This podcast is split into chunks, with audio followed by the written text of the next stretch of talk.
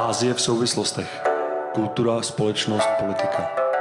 Podcast katedry azijských studií Metropolitní univerzity Praha.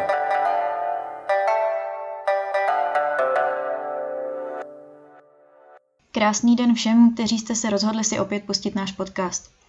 Ruská vojska v noci vtrhla na Ukrajinu a došlo tak k plné a plánované invazi, která směřuje zejména na strategická místa. Výbuchy se ozývají dle posledních zpráv agentury Reuters a dalších spravodajských serverů v mnoha velkých ukrajinských městech. Jsou zprávy i o prvních úmrtích civilistů, zatímco ruský prezident Putin ve svém projevu ohlašuje, aby lidé nekladli odpor. Dnešní díl ke 24. únoru jsme se proto vzhledem k aktuální situaci na Ukrajině rozhodli uvést bez tradičního přehledu zpráv, neboť není větší zpráva než právě válka.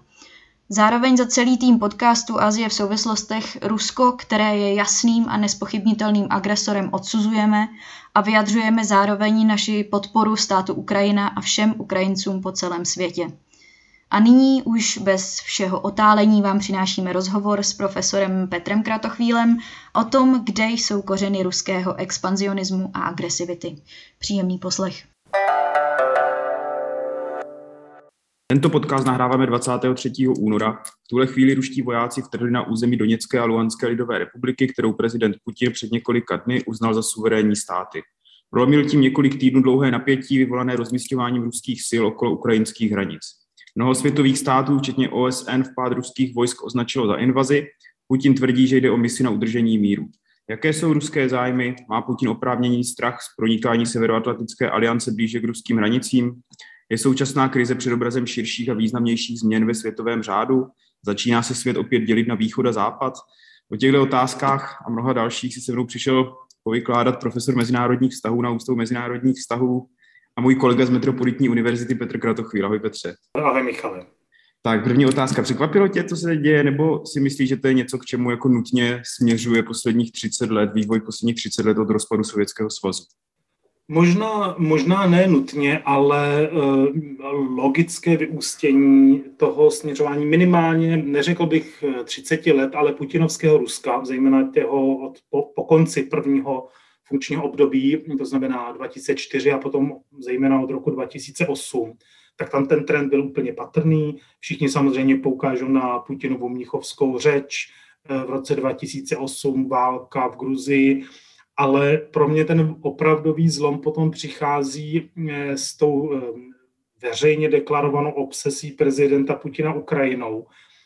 A hlavně tím, že eh, tím, tím osobním angažmá prezidenta Putina. Ty ukrajinské otázky jsou jediné, o kterých, když Putin mluví nebo píše, tak jsou to texty, které si sám napsal, se někde zavře. Teď to bylo naposledy loni v létě, kdy napsal ten slavný nebo neslavný text o historické jednotě ruského a ukrajinského národa. Někdy v červnu to, to potom zveřejnili.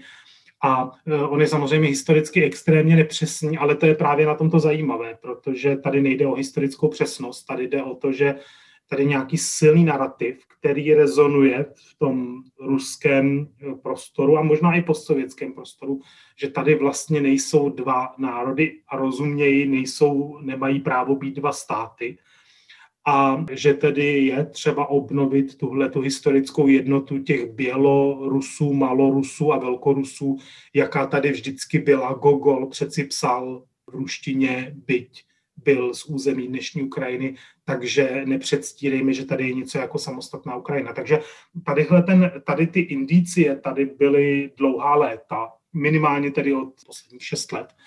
A e, pro mě jsou celý ten proces je prostě zarámován tím, co Morozov nazývá eh, subalterní impérium. To znamená tím, že Rusko na jedné straně je a historicky bylo imperiální, to znamená expandovalo, anektovalo, kolonizovalo vnitřní kolonizace eh, ve střední Asii a zároveň bylo subalterní, to znamená ve vztahu eh, nějakého komplexu nebo závislosti ekonomické i kulturní na západě. To znamená, tady ta podvojná vazba, kdy Rusko zároveň toužilo po tom uznání a zároveň se cítilo jako nedostatečné a zároveň bylo impériem. To je něco, co my neznáme obvykle, když se díváme na koloniální impéria třeba na Británii, tak to je kulturní centrum, se, sebe sama vnímá jako kulturní centrum a zároveň vojenské centrum. A tady v tom Rusku najednou tyhle dvě vazby se rozpojily a tam já vidím ty kořeny toho dlouhodobého procesu, toho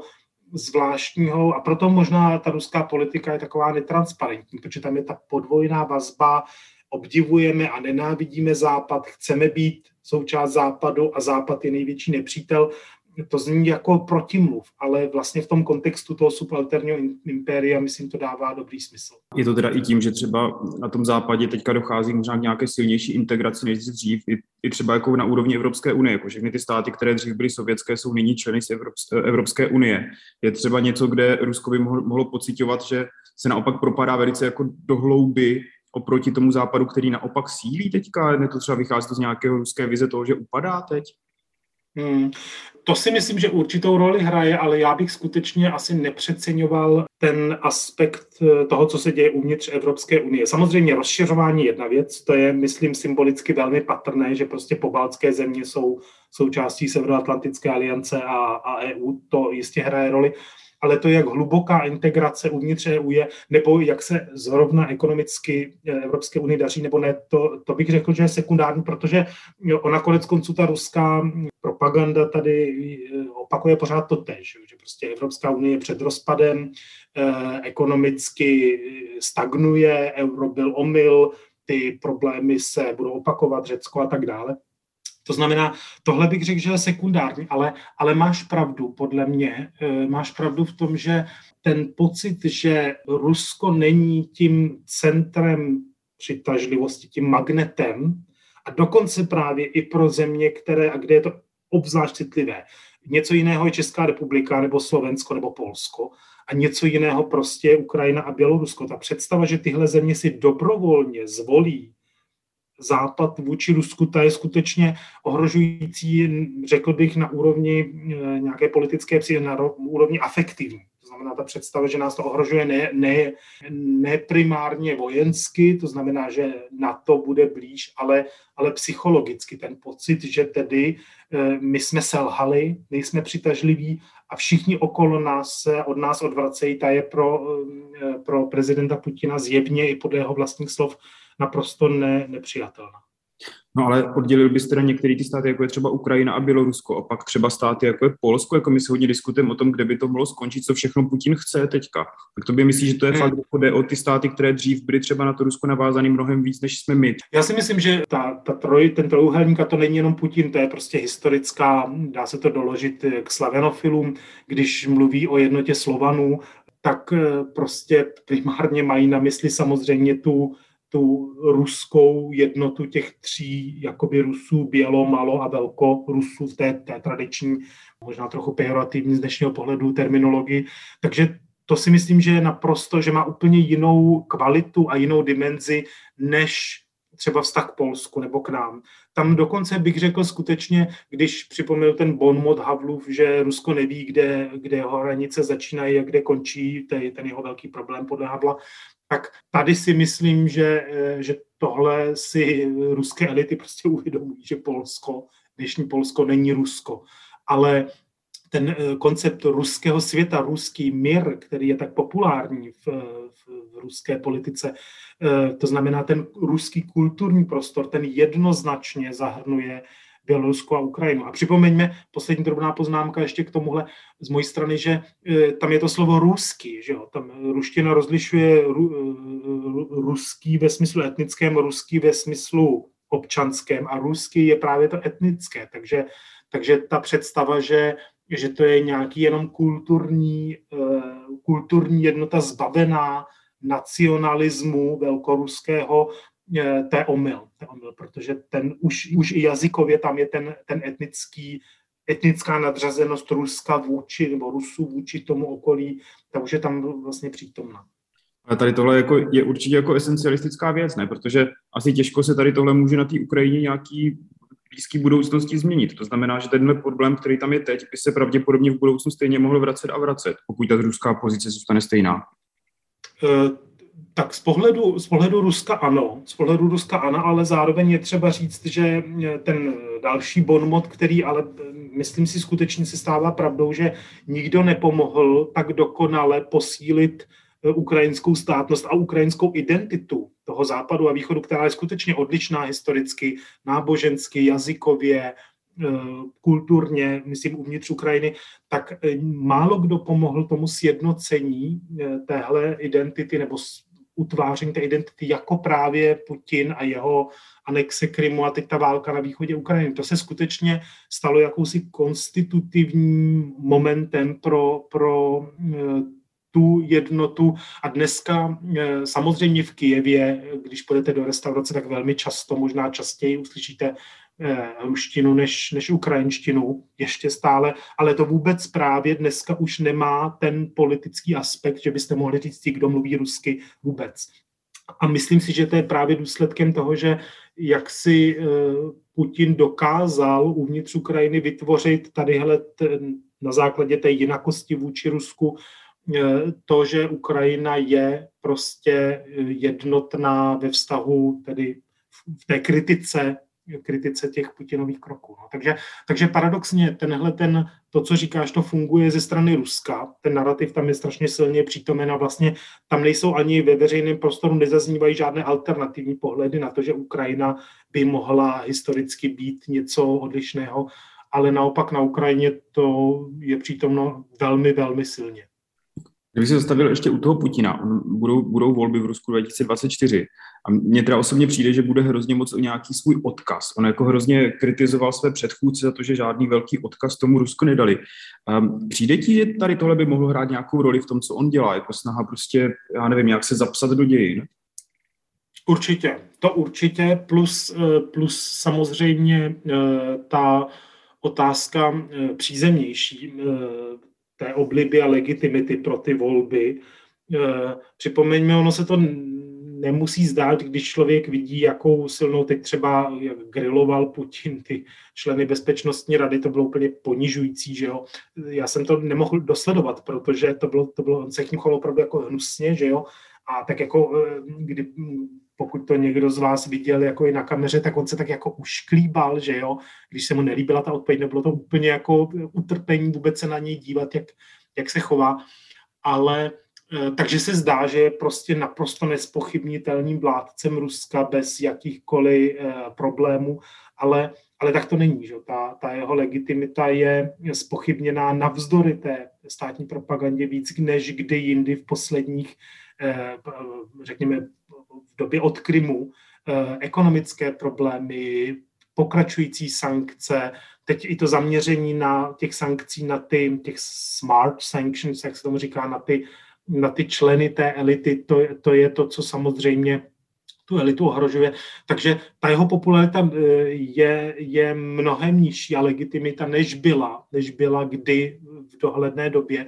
A tenhle krok, jak si prezident Putin ověřil na Krymu, prostě funguje. To, když prostě eh, rozšíříme Rusko, to tomu, čemu se tradičně říká v Rusku sabirání zemlí, že vlastně eh, sbírají, rozšiřujeme to Rusko obvykle tedy na východ, že jo, někam na Sibiř, ale, ale vlastně tímhle směrem to je něco, co je extrémně populární, protože to je správné. Tak Rusko má fungovat. Jo.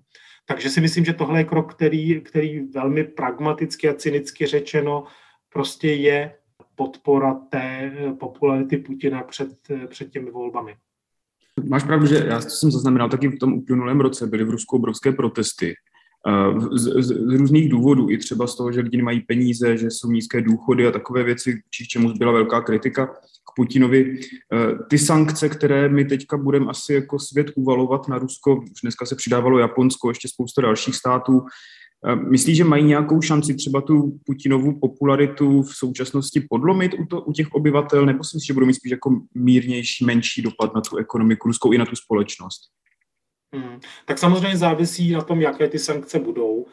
Já obecně, já obecně jsem velmi opatrný k sankcím, protože eh, řada studií prostě ukazuje, že sankce eh, někdy fungují za specifických podmínek a velmi často nefungují. Vzpomeňme si na Irák, kde prostě eh, milion mrtvých a, a muselo dojít k druhé invazi, aby tedy, aby tedy diktátor padnul. Eh, takže a v případě Ruska jsem skeptický dvojnásob, že? protože Rusko není země před ekonomickým, navzdory ekonomickým problémům, prostě není země před ekonomickým kolapsem, má značné finanční prostředky našetřeno, ten takzvaný suverénní fond, ty často třeba zaznívá v médiích ta diskuze o tom, jak je to drahé držet ty stovky tisíc vojáků na rusko-ukrajinské hranici ale to je prostě něco, co dokáže eh, ruská ekonomika a ruský rozpočet utáhnout třeba i měsíce.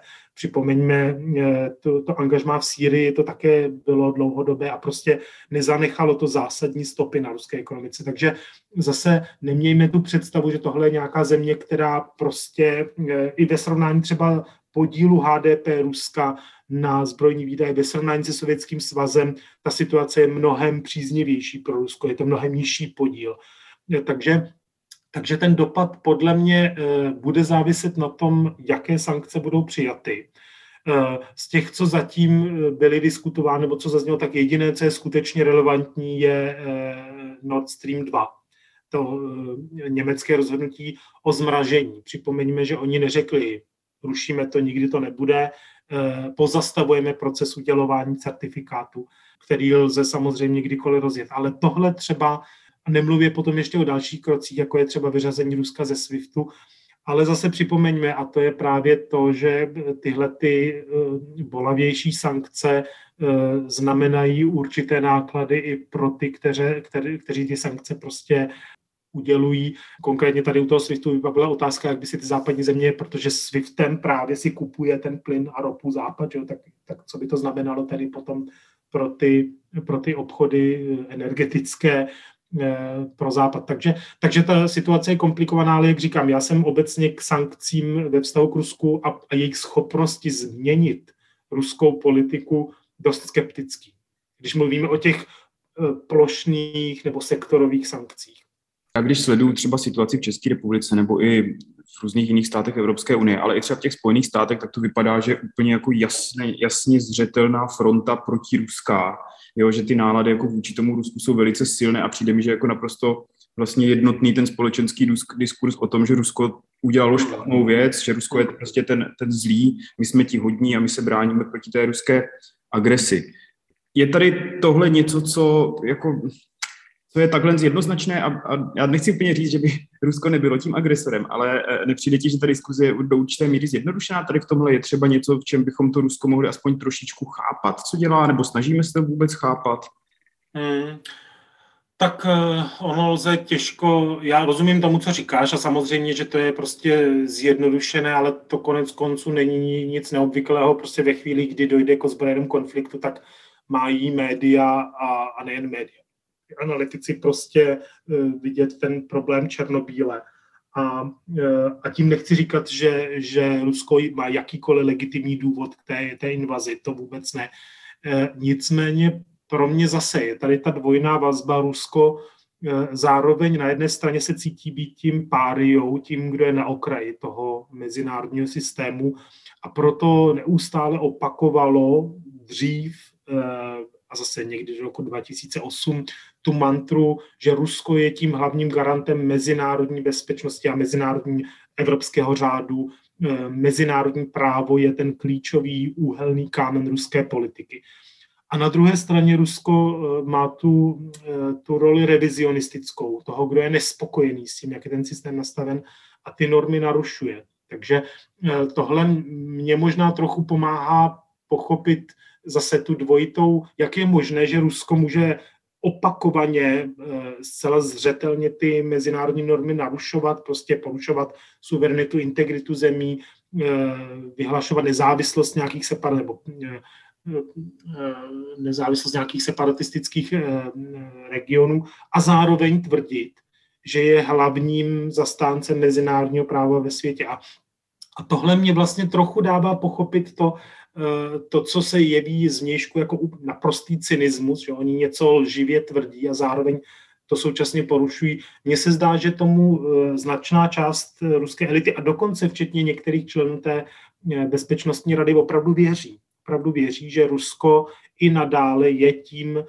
aktérem, který prostě bojuje za dobro ve světě a tyhle kroky jsou prostě jenom vynucený západem a, a případnou tedy ukrajinskou genocidou, pokud tomu teda někdo vůbec věří, ale eh, takže tohle mě trochu jakoby pomáhá pochopit, proč vlastně Rusko eh, dělá ty dvě věci, které nám se zdají prostě úplně zájemně neslučitelné. Hm? Já musím říct, že tady taky trošku tápu, protože oni Rusové na jednu stranu budou podporovat suverenitu státu třeba v Sýrii, jo, toho Asadova režimu, proti čemukoliv jinému, co tvrdí, že prostě ohrožuje ten režim, ale pak na druhou stranu nebudou vůbec respektovat tu suverenitu té Ukrajiny. A já jako podobný, podobný dojem mám třeba často i z Číny, z toho, jak se chová. Prostě některé z těch norem, které, některé, které se jim hodí, tak oni jsou schopni instrumentálně velmi silně dodržovat a prosazovat, ale ty ostatní jsou schopni úplně ignorovat. Je, ne, neznamená tady tohle spíš, že oni jako vůbec ty normy nerespektují a víceméně jako dělají si, co chtějí tady v tomhle, jako má to mezinárodní právo ještě vůbec jakoukoliv šanci je ovlivnit to státy?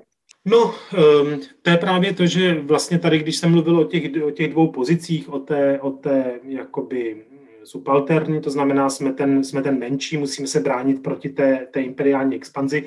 A pak tady máme ten imperiální motiv a prostě od toho roku 2008 eh, druhý Putin eh, prostě jednoznačně převáželo to imperiální. Jednoznačně převáželo, dochází těm, všechny ty kroky eh, z eh, ruské politiky se zaměřují na vnější aktivity, není to vždycky nutně agrese, ale prostě vys, vys válka eh, nebo angažmá ruské v Sýrii, ale je to prostě intervence do zahraničí. A tam jakoby převážil ten imperiální motiv a a ty otázky mezinárodně právní, máš pravdu, potom ustupují do pozadí. Ale pořád, pořád jako minimálně na té diskuzivní rovině to tam, to tam zůstává.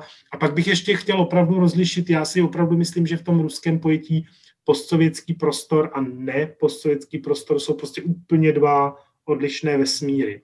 A to, jak se chová, proto třeba e, Rusko reagovalo v tom nevěřícném šoku po té nedávné eh, arménsko-azerské válce a tom silném angažmá Turecka, protože Turecko najednou prostě vstoupilo velmi aktivně, agresivně, asertivně do toho, aniž by s tím eh, to, to Rusové čekali, do toho postsovětského prostoru a, a přidalo se to na jednu stranu. Rusové naprosto neměli plán A ani B. A, eh, ale jak říkám, pro mě to jsou dvě, dvě různé dimenze a já si umím představit, že, že pro eh, třeba Lavrova je úplně kompatibilní eh, na jedné straně upřímně věřit v tomu, že suverenita a teritoriální integrita je klíčový princip mezinárodní politiky a zároveň to naprosto očividně porušovat v postsovětském prostoru, protože tam se prostě tyhle normy tam prostě neplatí. To je, to je jiný vesmír. Myslíš, že, že, můž, že tady tohle je znakem nějaký širší přeměny toho mezinárodního řádu? Myslíš, že Rusko bude teďka čím dál více třeba připojovat k Číně a že se vytvoří prostě do budoucna nějaké dva bloky, které budou ještě mnohem víc soupeřit třeba i na úrovni studené války, jak jsme to viděli v minulosti? Já si to nemyslím. Já si to nemyslím jednak proto, že uh, tohle téma je evergreen. Já, uh, mě, je, mě je 45 let a já jsem svoji dizertační práci psal na tohle téma fakticky. Já jsem se věnoval eh, nějaký konstrukci hrozeb v ruské zahraniční politice. A eh, Primakovova doktrína, to už dneska nikdo nezná, jo, ale to je prostě doktrína z 90. let o tom, že tady vzniká ten multipolární svět a Rusko musí spolupracovat s Čínou, eventuálně s Indií, ještě ten trojuhelník eh, Čína, Rusko, Indie, a zastavit tedy nebo postavit se té, té americké hegemonii. To znamená, tohle je prostě evergreen, který, který se znovu a znovu vynořuje, ale já tomu nevěřím teď, když mluvím o té e, rusko-čínské alianci, e, z, hned, z řady důvodů. Jeden ten důvod je samozřejmě e, ty důvody, které často zaznívají v tom v ruské akademické sféře. To jsou důvody, které bychom mohli schrnout jako tu tradiční klasickou geopolitiku to znamená, řeknou, podívejte se, tady, tady je 110 milionů Číňanů eh, v těch příhraničních regionech, v těch třech provinciích manžuských, eh, na druhé straně několik málo milionů Rusů na straně druhé hranice. A budou poukazovat na to, že to má skutečně i jako praktické důsledky, třeba když nedávno Rusko se snažilo podpořit eh, osidlování Sibiře, dávali velmi levně nějaké pozemky v, tom, v té oblasti, tak Putin dokonce měl speciální projev, kde zdůraznil, že je klíčové, abychom zabránili zahraničním entitám a individuím, aby mohli taky tyto pozemky získat. No tak koho asi, které, která zahraniční individua mohl myslet, než právě eh, Číňany. Takže, takže tady je ta, ten klasický geopolitický argument. Ale pak je tady i ten argument jakoby konstrukce ruské identity a ta je skutečně prostě evropská. Eh, Rusové, znovu tady se vracím k tomu, co jsem říkal, Rusové mají tady ten love-hate vztah eh, k západu, ale zejména k Evropě. To, ty, ty Spojené státy, to je specifická kategorie, ale Evropa je skutečně něco, co eh, Rusko, když se Rusu zeptáte, že jo, jestli jste, jsem, to byl jeden z mých prvních textu, který jsem napsal na tohle téma 2008, eh, když jsem, jsem se ptal ruských velvyslanců. Eh, jsem cestoval takhle po Evropské unii a, a ptal jsem se v těch, v těch eh, velvyslanců ruských na, na nějaké otázky o zahraniční politice a oni na jedné straně, když jste se zeptal, je Rusko evropskou zemí, tak vždycky řekli samozřejmě ano.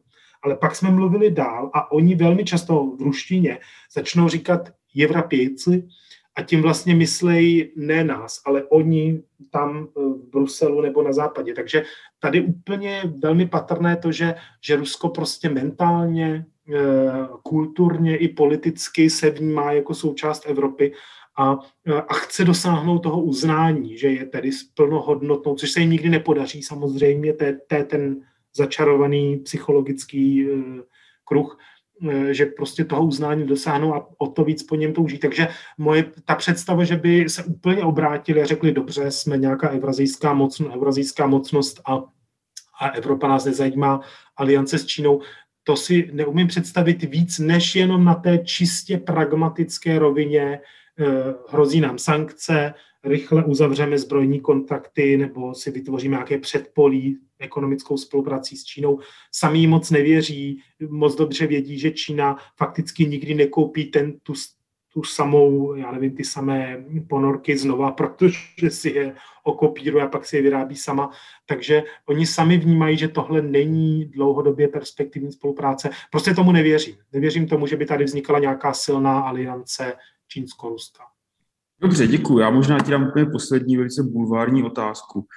Eh, dokáže si v několika větách představit, kde to skončí, nebo jak to bude pokračovat? Bude to prostě teďka deset let diplomacie před náma o té východní Ukrajině? Co myslíš, že bude? Já si myslím, že ano. Já si myslím, že ano. Eh, dokonce eh, já jsem, abych, abych se netvářil, jak jsem všechno věděl a všechno předpovídal, já jsem si myslel, že k tomu uznání těch separatistických regionů nedojde protože jsem byl pevně přesvědčen, že pro Putina jsou mnohem, mnohem důležitější ty regiony uvnitř Ukrajiny jako prostě eh, nástroj, jak vetovat případné třeba členství Ukrajiny v NATO. Ale musím říct, že mě překvapila vlastně ta invence, že tedy uznáme jejich nezávislost, ale zároveň v těch administrativních hranicích. Takže si vlastně vytvoříme, to znamená v těch hranicích, které z větší části kontroluje Ukrajina, takže si vlastně vytvoříme další potenciální separatistická území na východě Ukrajiny. Takže vlastně jakoby uznáme nezávislost a zároveň reprodukujeme tu, ten nástroj uvnitř. A tohle je samozřejmě eh, zákeřná, mazaná strategie a zároveň strategie, která přesně povede k tomu, to, to co ty jsi naznačil, to znamená, že eh, že ten konflikt se, podívejme se na Podněstří, že to prostě a deset let je možná ještě málo. Já si prostě neumím představit, že by Ukrajina jakkoliv mohla, nebo jakékoliv ukrajinské vedení, pokud nechce spáchat politickou sebevraždu, mohlo souhlasit, že tedy dobře, tak jim dejme celé ty dvě oblasti dokonce v administrativních hranicích. A, a stejně tak si neumím představit v, v tom vypičovaném eh, nacionalismu ruském, že by, že by Rusko, a to nejenom Putinovo Rusko, ale i jakékoliv budoucí, připomeňme, když Navalný, že jo, vlastně eh, tak váhavě, ale vlastně souhlasil s eh, tím, že anexe Krymu je v pořádku. To znamená, i ruská opozice fakticky eh, se nedokáže vymanit tady z toho diskurzu, že tedy to je vlastně v pořádku, že Rusko expanduje eh, do, v tom postsovětském prostoru. Takže, takže skutečně je to prostě na generaci minimálně. A myslím si, že to je, to i Putin říká, to je velká tragédie, kterou ale způsobil on sám, že Rusko prostě na několik generací minimálně prostě ztratilo Ukrajinu. Dobře, dobře, já ti moc děkuji, bylo to strašně zajímavý ten rozhovor a jsem moc rád, že jsi přijal naše pozvání. Já jsem taky rád, díky za zajímavé otázky a budu se těšit na příště. To bylo pro dnešní díl podcastu všechno. Děkujeme, že jste si i dnes našli chvilku poslechu. Přejeme vám příjemný zbytek dne i měsíce a jen bychom chtěli na závěr vyzvat všechny k určité obezřetnosti na sociálních sítích, kde se v poslední době šíří značné množství dezinformačních proudů a chtěli bychom připomenout, že není nic důležitějšího než fakta z ověřených a objektivních spravodajských zdrojů. Děkujeme za váš čas a u dalšího dílu naslyšenou.